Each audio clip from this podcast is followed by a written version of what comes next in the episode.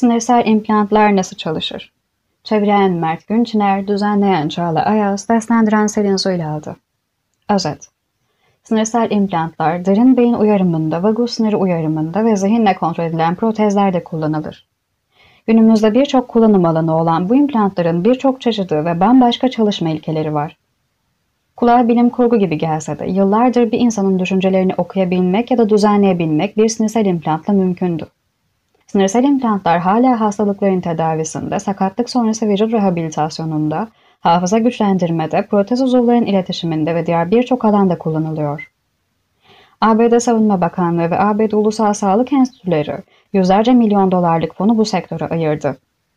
Bu konuyla ilgili birbirinden bağımsız araştırma makaleleri en ünlü dergilerde neredeyse her hafta yayımlanmakta.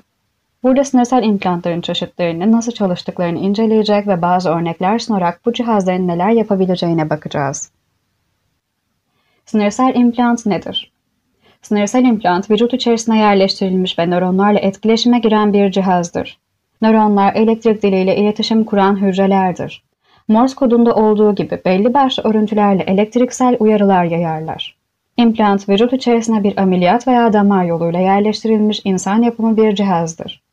Sinirsel implant, vücuda yerleştirilen, nöronları içeren dokularla temasa geçen ve bu nöronlarla bir şekilde etkileşime giren basit anlamda bir çeşit elektrot olan bir cihazdır. Bu cihazlarla araştırmacıların sağlıklı sinirsel devrelerin iletişim örüntülerini gözlemleyebileceği doğal sinir etkinliğini kaydedebilmek mümkün. Ayrıca sinirsel implantlar nöronlara elektrik darbeleri yollayarak doğal atımları geçersiz kılıp nöronların farklı bir şekilde iletişim kurmasını sağlayabilir.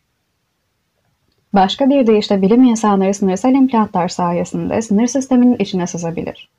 İster nöromodülasyon, elektroeczacılık ya da biyoelektronik deyin. Sinirsel implantları içeren tıbbi müdahalelerin son derece etkili tıbbi gereçler olma potansiyeli var. Sinir sisteminin işlevlerini düşünün. Şu birkaçından bahsedeceksek, düşünmeyi, görmeyi, duymayı, hissetmeyi, hareket etmeyi ve idrar yapışınızı kontrol eder.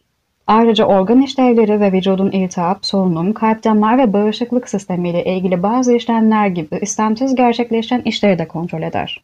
NIH'de sinir bilimci olan Spark'ta kuruluşun çevresel sinir uyarımı fon programını idame ettiren Gene Civilico şöyle diyor. Nasıl yapılabileceğini biliyor olsaydık, sinir sisteminin yaptığı her şey elektriksel olarak aktif bir müdahaleyle yapılabilir veya iyileştirilebilirdi. Sinirsel implantlar nasıl kullanılıyor? Sinirsel implantların en bilindik klinik kullanımlarından biri derin beyin uyarımı ya da DBS denilen bir tedavidir. Bu terapide beynin derinliklerine cerrahi yolla yerleştirilen elektrotlarla belirli yapılar elektriksel olarak uyarılarak beyin bazı çeşitli bozuklukların belirtilerinin etkisinin azaltılması amaçlanır. ABD Gıda ve İlaç Dairesi DBS kullanımını 1997 yılında temel titreme için onaylamıştı. Bu zamandan beri FDA ve diğer küresel düzenleyiciler DBS'i Parkinson hastalığı, distoni, kulak çınlaması, epilepsi, obsesif kompulsif bozukluk ve nöropatik ağrı için onayladı. DBS aynı zamanda Tourette sendromu ve depresyon gibi psikiyatrik bozuklukların tedavisinde kullanılmak için araştırılıyor. Dünya çapında 150 binden fazla kişinin DBS implantına sahip olduğu tahmin ediliyor. Araştırmacılar aynı zamanda vagus sinirini sinirsel implantlar kullanarak manipüle edebilmek için çok emek harcadılar. Vagus siniri çoğu ana organımızı beyin sapına bağlar ve araştırmacılar bu iletişim otobanına sızarak kalp yetmezliğini, felci, romatoid artriti, Crohn hastalığını, epilepsiyi, tip 2 diyabeti, obeziteyi, depresyonu, migreni ve diğer rahatsızlıkları tedavi etmeye çabalıyor. Sinirsel implantları içeren en duygusal deneylerden bazıları da epidural uyarımı olarak da bilinen omurilik uyarımı sırasında gerçekleşmişti. Bu tedavi vücudun alt bölgelerinde felç olan bir avuç insanın omurilik yaralanmasına maruz kaldıktan sonra ilk defa hareket etmesine, ayakta durmasına ve hatta yürümesine olanak sağladı. Belki de hiçbir nöromodülasyon araştırması zihinle kontrol edilen protezler kadar kamunun dikkatini çekemedi. Bu sistemler amputelere düşüncelerini kullanarak ilkel yollarla robotik ellerini, kollarını ve bacaklarını hareket ettirme imkanı sunar. Bu işlem beyne veya amputasyonun yukarısındaki uzuvda bir sinirsel implantta gerçekleştirilebilir. Bu robotik uzuvlardan bazıları amputasyon olan bölgenin biraz yukarısına uyararak kullanıcıya nereye dokunduğunu belirten duyusal bir geri bildirim sağlayabilir. Bir de bilim kurgu gibi duran şeyler var. Araştırmacılar beyin yapılarını hassas şekilde uyararak belirli görevler için insanların hafıza kabiliyetlerini başarıyla geliştirdiler. Beyin implantına sahip iki kolun ve iki bacağın felci, yani kadripleji hastaları bilgisayar kullanıp düşünceleriyle kelime yazabildiler. Bir kişinin sadece beyin etkinliğine bakarak ruh halini belirleyebilen bir algoritma var. Göz ile beyin arasındaki iletişimi düzelten implantları birkaç şirket başarıyla pazara sundu. Elon Musk da şirketin Neuralink ile beyinlerimizi yapay zeka ile eşleştirmeyi hedeflediğini söylüyor. Sinirsel implantlar için sırada ne var? Herhangi bir implantın girişimselliği onun kullanımını kısıtlıyor. Bir kişinin ciddi bir tıbbi ihtiyacı olmadığı sürece beyin veya omurga cerrahisine başvurulması kolay kolay gerekçelendirilemez. Bu yüzden mühendisler sürekli dokular üzerinde daha az etki bırakıp vücudun derinliklerine inebilecek cihazları icat ediyorlar. ABD Ulusal Ruh Sağlığı Enstitüsü'nde nöromodülasyon ve nöro uyarım programlarının program başkanı olan David McMullen şöyle diyor. Mühendisler sürekli olarak teknik olanın sınırlarını zorluyor ve şöyle ekliyor. Her şey cerrahi yükü azaltıp implantın kronik yapısını artırabilmek ve beyinde daha geniş alan kaplayabilecek ufak elektrotları elde etmekle ilgili.